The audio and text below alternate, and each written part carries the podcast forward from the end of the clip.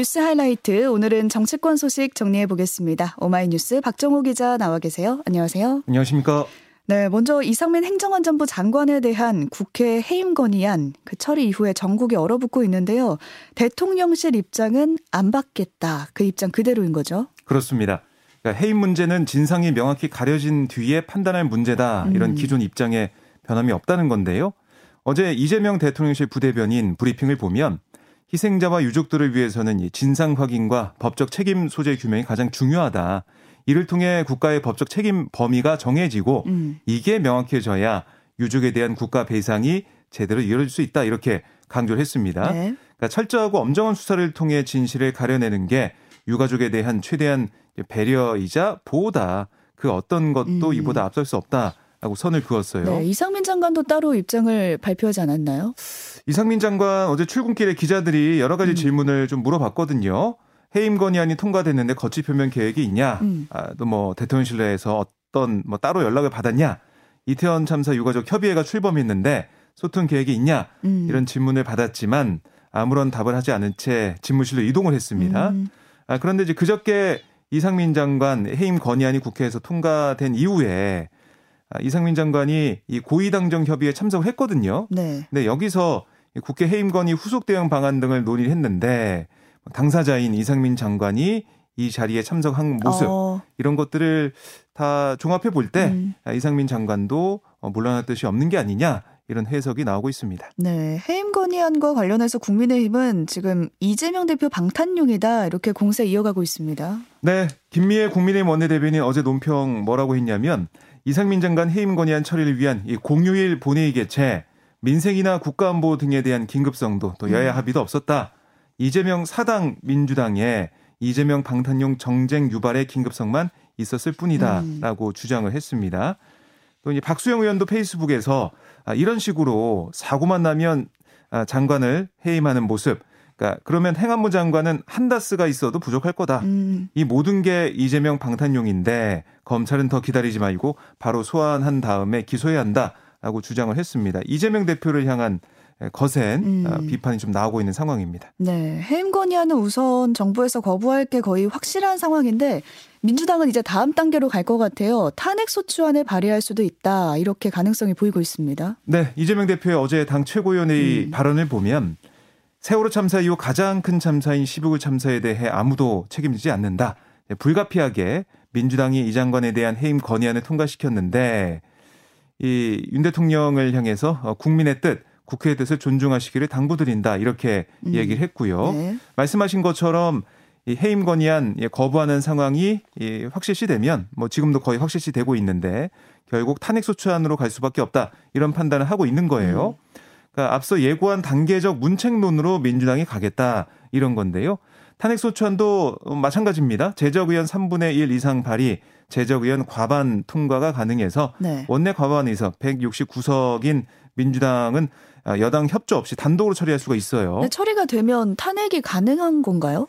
국회에서 처리가 된다고 네. 해서 바로 어 이게 효력이 발휘되는 게 아닙니다. 네. 박근혜 전 대통령 탄핵 당시를 떠올려 보면 음. 그때 헌재로 갔었잖아요. 음. 국무위원도 마찬가지예요. 네. 그래서 헌법재판소의 판결을 거쳐야 해서 이게 또 명백한 위법 사유가 필요한 부분이거든요. 음. 민주당은 여기에 대비해서 당내 법률 검토 작업도 지금 진행 중인 걸로 알려지고 있습니다.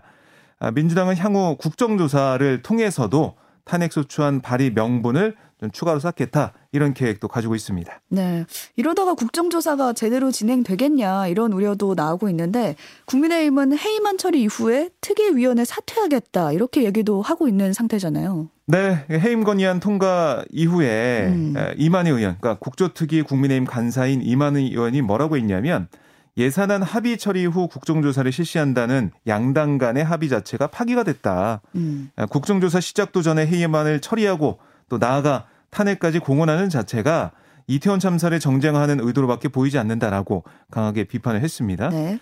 아, 결국 이제 국민의힘 소속 국정조사특위 위원 전원이 주호영 원내대표에게 특위 사퇴 의사를 표명하는 그런 상황이거든요. 음. 아, 국민의힘은 지도부 논의를 거쳐서 내년도 예산안 처리 시한으로 합의한 오는 15일 국회 본회의 전까지 이 국정조사 참여 요구를 여부를 결정한다는 음. 방침인데 예산안이 연계가 돼 있기 때문에 네. 이게 아, 국민의힘 지도부 입장에서도 예산안 아, 처리가 어떻게 되는지 이걸 좀 보겠다는 거예요. 하지만 이 당내에서는 뭐 강경한 목소리도 나오고 있습니다. 아, 원조 윤핵관, 그러니까 친윤석열계 핵심이라고 불리는 장재현 의원은 뭐라고 하고 있냐면 네. 우리는 민주당이라는 집단을 상대로 이 합리적 운운하는 달콤한 속삭임에 깨어 겉멋 패션 정치로 대응해서는 안 된다. 애초 어, 국정조사는 합의해줘서는 안 될 사안이었다. 음. 고 강하게 또 반발하고 있습니다. 그러니까 국정조사 네. 실시에 합의한 아, 중앙 원내대표를 겨냥한 게 아니냐 이렇게도 음. 볼 수가 있겠습니다. 이런 상태라면 당장 야당 단독으로 국정조사를 할 수도 있다 이렇게 봐도 될까요? 네, 그러니까 왜냐하면은 지금 시간이 음. 점점 가고 있어요. 내년 1월 7일까지가 국정조사 시한이거든요. 네. 물론 이제 어, 의결을 통해서 연장을 할 수가 있다고 하지만 지금 시간이 촉박하다는 그런 생각은 다들 이제 가지고 있는 겁니다. 음. 특히 이제 야당에서 그런 지적을 많이 하고 있는데요. 그래서 어제 야당 의원들이 에, 비공개 에, 간담회를 했어요. 그래서 현재 상황 전반에 대해서 논의를 했고 뭐 이상민 장관, 김순호 경찰국장, 오세훈 서울시장, 박희영 용산구청장 등 60여 명의 기관 증인을 음. 취합한 걸로 알려지고 있습니다. 네. 오늘 야당 의원들이 국회에서 기자회견을 열거든요. 여당 의원들의 국정조사 참여를 촉구하고 또 향후 어, 활동 계획 그러니까 여당 의원들이 들어오지 않아도 우리는 이렇게 활동하겠습니다. 이런 음. 계획을 발표할 예정입니다. 네. 그리고 또 하나 짚어볼 게 그제 해임안 표결에서 국민의힘 의원 전원이 표결 전에 다 퇴장을 했잖아요. 네. 근데 그 중에서 권은희 국민의힘 의원 한 사람만 표결에 참여하는 일이 있었습니다. 그렇습니다. 네. 아, 이 권은희 의원은 지난 7월에 행정안전부가 추진하는 경찰국 신설 문제가 불거졌을 때 그때 이상민 장관 탄핵을 거론했었거든요. 음. 그때도 이제 당론과 배치되는 주장을 펼쳐왔는데 이번에도 당론으로 다 퇴장하자라고 했지만 권은희 의원만 안에 남아서 투표에 참여를 한 겁니다. 음. 뭐 당내에서는 부글부글 하고 있는데, 어. 그래서 이 당 얘기, 당 내부에서는 아, 이권 의원 징계 가능성까지 거론되고 있어요. 아, 그런데 이게 좀 딜레마인 게 당 윤리에서 뭐 지난번에 주의 결정을 내린 그런 상황이었는데 당 윤리가 다시 소집이 된다면 뭐 탈당 권고나 뭐 음. 제명 처리 이런 게 있을 수도 있거든요. 뭐 당원권 정지도 있겠지만 어쨌든 이런 당론에 따르지 않는 모습이 계속 이어졌기 때문에 그렇게 되면 제명이 된다면 이 권은희 의원은 의원직을 유지해요. 오히려 음. 비례대표기 때문에 네. 원래 권은희 의원이 맨 처음에 예, 합당할 때부터 아, 예, 제명 좀 해달라라고 얘기했거든요. 어. 비례대표는 제명이 되면 의원직을 유지할 수 있지만 그냥 탈당을 하면은 의원직이 사라지게 됩니다. 그래서 제명을 요구했었는데 이번에 만약에 윤리에서 제명 처리를 하게 되면 권은 의원이 원하는 방향으로 가게 되는 상황이 되니까 그러게요. 좀 뭐 딜레마로 볼 수가 음, 있죠. 네. 국민의힘에서는 징계를 하고 싶은 건데 그래서 김기현 국민의힘 의원은 한 라디오에서 어떤 얘기를 했냐면 권은 의원이 당과 생각이 다르다면 당을 떠나야 된다. 어, 제명해달라고 하는 건 비양심적이다. 음. 이렇게 얘기했습니다. 그러니까 이게 뭐 윤리 차원의 제명이나 이런 게 아니라 권은희 의원이 이제 본인이 그냥 떠나야 된다 당을. 음. 근데 뭐 권은희 의원이 그렇게 할 가능성은 그렇죠. 없는 그런 음. 상황이죠. 네. 네. 해임안과 국정조사 이것과 또 맞물려 있는 게 지금 예산안이잖아요. 여야가 내년도 예산안을 오늘 15일 본회의에서 처리하기로 했는데요. 여전히 의견 차이가 큰 부분이 있습니다. 네, 이제 법인세 인하가 가장 큰 걸림돌이다라고 볼 수가 음. 있겠어요. 음.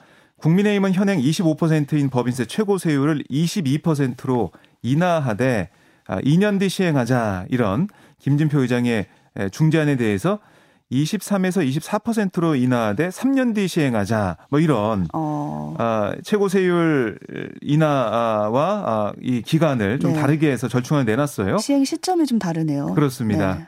아, 하지만 민주당은 이거 역시 초부자 감세다라고 반대하고 있습니다. 음. 대신에 이제 중소기업, 중견기업 법인세율을 20%에서 10%로 인하하자 이런 방안을 다시 제시했는데요. 아, 주호영 국민의힘 원내대표 이런 민주당 안에 대해서 효과가 없는 건 아니지만 미봉책이다. 라고 일축을 했습니다. 그러니까 이게 법인세가 아, 내려가야 최고세율이 내려가야 투자도 늘어가고 결국 국민들에게 도움이 된다 이런 논리고요. 하지만 민주당 쪽 얘기를 들어보면 슈퍼 대기업 감세 이거는 전략상 양보할 수 없고 당의 정체성 또 이념과 관련된 문제다. 음. 그러니까 중소기업 중견기업의 법인세율을 낮추자는 민주당의 역제안을 국민의힘이 못 받겠다고 하면 민주당도 대화 여지가 없다. 이렇게 강대강 대치가 이어지고 있습니다. 네, 법인세 인하는 이렇고 다음으로 지금 쟁점이 되는 건 지역화폐 예산이죠. 그렇습니다. 아, 이 지역화폐 예산 이거를 민주당에서 이제 살리는 음. 상황. 그러니까 아, 문재인 정부 때 이 책정이 됐던 그 정도까지 살려보겠다. 뭐 그게 아니더라도 절반만이라도 살려보겠다 이런 얘기를 좀 하고 있거든요. 근데 국민의힘에서는 아니 민주당이 집권하고 있을 때 국책연구소에서 효과가 없는 걸로 나온 거 아니냐 음. 삭감 기조를 이어가고 있는 상황이고 네. 여기다가 종합부동산세와 금융투자소득세 이런 예산 부수 법안과 경찰국 법무부 인사검증단 예산 또 용산공원 개방 예산 임대주택 분양주택 등 쟁점 예산 이걸 놓고 어. 여야 줄다리기가 이어지고 있습니다. 아직 쟁점 사안이 많네요. 그렇습니다. 여기다가 이제 민주당이 기초연금 부부 합산제, 그러니까 기초연금을 부부가 모두 받으면 20% 감액하는 음. 이 기초연금 부부 합산제 폐지를 주장하고 나오면서 예산안 협상의 새로운 갈등 요소로 어, 작용하고 있는 그런 모습입니다. 네, 만약 지금까지 알려주신 그 의견 차이, 예산안 부분에서 쟁점들을 의견 차이를 좁히지 못하면 15일까지 의견을 모으지 못하면 예산안은 어떻게 되는 건가요? 네, 민주당 얘기를 들어보면 15일까지 합의가 이루어지지 않는다. 음. 그러면 단독으로 민주당 수정안을 내서 표결 처리하겠다. 이런 입장을 내놓고 있어요. 어제 계속해서 나오는 얘기, 뭐 그저께 의총에서도 나온 얘기는 다수 의석을 점한 상황에서 두 가지 안, 그러니까 음. 정부 원안이나 뭐 준예산 중 하나만 받아야 되는 것도 아니고 그렇게 해서도 안 된다. 서민 감세안이라도 최대로 많이 만들어서 서민의 삶을 지켜냈으면 좋겠다. 이런 얘기를 하고 있습니다. 음. 그러니까 이 민주당 이 안으로 내서 처리가 된다. 이 얘기는 뭐냐면 아, 이 예산안 심사권만 있는 의결권만 있는 상황이거든요. 국회에는 음. 그러니까 편성이 안 되기 때문에 감액만 할 수가 있어요. 음. 그러니까 예산을 깎을 수만 있는 겁니다. 민주당 안으로 하겠다는 것은 깎아서 어뭐 초부자 감세나 아니면 여러 가지 에, 부자들에게 도움이 되는 그런 이른바 음. 아, 그런 예산들은 깎아서라도 처리하겠다 이런 얘기를 하고 있는 거예요. 뭐 용산공원 예산 이런 것들을 음. 아, 다만 이제 헌정사상 이 야당 단독으로 예산안이 처리된 적이 없다. 이게 좀 부담이에요. 어. 당장 국민의힘에서는 어떤 얘기를 하고 있냐면 야당이 예산 증액, 증액을 못하니까 감세를 방향으로 정하고 예산 부수 법안의 권한 행사를 강조하면서 예산 완박 의지를 드러낸 거다. 이재명 대표가 직접 의회 폭거를 지시하고 민주주의를 위협하며 후퇴시킨 거다. 이렇게 또 비판하고 음. 있습니다. 네, 또 한 가지 가능성은 지금 준예산 편성이잖아요. 그렇습니다. 이게 올해 연말까지 음. 예산안을 확정하지 못하면 이것도 이제 헌정사상 처음으로 준 예산 편성이 되는 거거든요. 이것도 저것도 다 처음이네요. 그렇습니다. 네. 아, 준예산은 국회가 회계연도 개시일인 1월 1일까지 예산을 통과하지 못하면 헌법상 정부가 임시로 특정 경비를 이 전년도 예산에 준해 집행하는 좀 잠정적인 예산입니다. 음. 이러면 정부 기능 유지를 위한 최소한의 관리비와 인건비만 지출할 수 있거든요. 내년에 새로 시작하거나 확대하는 사업의 경우에는 뭐 이게 뭐 돈줄이 막히게 되는 그런 음. 상황입니다. 네, 어찌됐든 합의가 좀 이루어졌으면 좋겠는데요. 15일까지 한번 지켜봐야겠습니다. 네. 윤석열 대통령도 이 예산안과 관련해서 한마디를 했는데 초당적 협력과 조속한 처리해달라 이렇게 당부를 했습니다. 네, 윤 대통령이 어제 한덕수 국무총리와의 주례 회동에서 아, 이새 정부의 첫 예산안 처리가 지연되고 있는 것에 대해 안타까움을 표명을 했어요. 음. 그러면서 민생 앞에 여야가 따로 없는 만큼 초당적 협력과 조속한 처리를 해달라 이렇게 얘기를 한 건데요. 어제 오후에 보니까 한덕수 국무총리가 또 이제 국회 이재명 이 대표실을 찾아갔습니다. 음. 상당히 많은 나라가 법인세를 내려서 투자를 촉진하고 해외로부터의 고용을 창출하는 기업들을 많이 유치하고 있다. 이렇게 한 총리가 얘기하면서 민주당의 협조를 좀 부탁을 했는데요. 네. 그러니까 3천억 이상의 이익을 올리는 기업의 법인세 감세가 이뤄지는 부분은 내년에 약 3천억 정도다. 그러니까 그게 크지 않다. 음. 이렇게 또 강조를 했습니다. 그러니까 이 3천억 정도의 감면을 통해 해당 기업들의 경제 활동을 더 활성화할 수 있다. 이런 얘기인데요. 하지만 이재명 대표는 뭐라고 반박을 했냐면 아니 내년 추계해 보니까 법인세 감면액이 3천억 정도밖에 안 된다라고 했는데 액수가 얼마 안 되니까 정부 안대로 하면 어떻겠냐라고 말씀하시면 반대로 얼마 안 되는 것 가지고 굳이 법인세 최고세율을 인하하자고 그렇게 어. 주장을 하는 게 납득하기 어렵다. 네. 예, 맞받는 모습이었습니다. 네, 팽팽합니다. 네. 지금 사면 얘기도 뜨거운데 윤석열 대통령이 조만간 연말 특별 사면을 단행하잖아요. 네. 근데 그곳에 여야 정치인이 다수 포함될 거다 이런 전망 나오고 있습니다. 네, 이걸 좀 어떤 걸 보면 알 수가 있냐면 음. 통상 정치인이 여러 포함된 이런 사면에는 총리가 국무회를 주재를 해요. 어 그런가요? 예. 근데 이 지난번 이재용 삼성전자 회장 등 일부 경제인만 사면하는 데 그쳤던 지난 이8.15 특사 당시에는 윤석열 대통령이 직접 국무회의를 주재한 음. 바 있거든요. 네. 그런데 이번에는 한덕수 총리가 국무회의를 주재한다. 결국 정치인들 사면하는 게 아니냐 음. 이런 관측이 나오고 있는 거고요. 특히 이제 대통령실 안팎에서는 이명박 전 대통령의 사면이 어떻게 보면 그냥 뭐 상수로 여겨지고 있습니다. 그러니까 지난 특사 때 초안에 포함이 됐다가 막판에 제외된 것으로 알려진 상황이니까 네. 이번엔 좀 확실히 특사로 어 이제 아, 이명박 전 대통령이 나와야 되는 게 아니냐 이런 얘기가 여권에서 좀 나오고 있는 거고요. 음. 당시 이전 대통령 측에 올해 한 번 더 특사가 있을 거다. 또 특사를 안 하는 게 아니라 미루는 거다. 이런 어, 위로성 메시지가 아, 직간접적으로 전달됐다라고도 전해지고 있습니다. 음.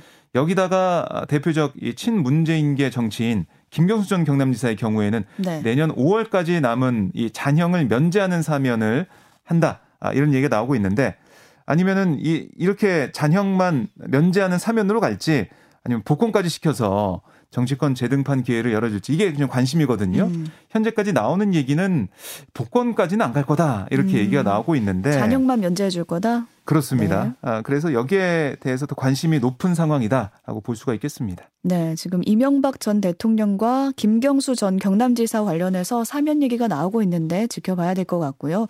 결국에 이제 사면의 최종 결정자 윤 대통령이잖아요. 네. 여론 상황을 지켜볼 수밖에 없을 것 같아요. 그렇습니다. 지금 윤 대통령의 지지율이 음. 조금씩 이제 오르고 있는 게 아니냐라는 관측이 나오고 있잖아요. 그래서 지난 8월 지지율이 좀 낮았을 때랑 지금 좀 다르다. 음. 그래서 정치인 사면도 할 수 있는 거 아니겠느냐. 아, 그래서 이명박 전 대통령 사면도 여론상에서는 그렇게 부담이 없는 게 아니냐라고 얘기가 나오고 있는데 네. 하지만 이 전 대통령에 대한 부정적 인식, 여론이 지난번에도 컸었고요. 음, 이번에도 좀 긍정적 바뀌었을지 좀 달라졌을지 이게 좀 제일 중요한 포인트라고 보시면 되겠습니다. 네. 검찰이 또 서해 공무원 피격 사건과 관련해서 박지원 전 국가정보원장을 14일에 소환한다고 알려졌는데 짧게 좀 전해 주실까요? 네, 이 박지원 전 원장이 어제 오후 페이스북에 음. 예, 검찰과 변호인 사이에 소환 일정을 조정했다. 검찰 소환에 응하겠다라고 얘기를 했어요. 뭐 네. 공개 소환을 바란다라고 얘기를 했는데요. 검찰은 박 전 원장이 이 서훈 전 국가안보실장으로부터 보안을 유지하라는 지시를 받고 국정원 문건 삭제 등을 지시한 것으로 의심을 하고 있는데 음, 박지원 전 원장은 음, 당당하게 조사를 받겠다 이런 입장이거든요. 네. 이번 소환 조사에서 어, 어떻게 좀 소명이 될지 또 검찰은 어떤 뭐 증거를 내밀지 좀 음. 지켜봐야겠습니다. 내일 소환 조사를 한다고 하니까요. 내일 모레 정도에 또 소식 전해드리도록 하겠습니다. 여기까지 오마이뉴스 박정호 기자와 함께했습니다. 고맙습니다. 고맙습니다.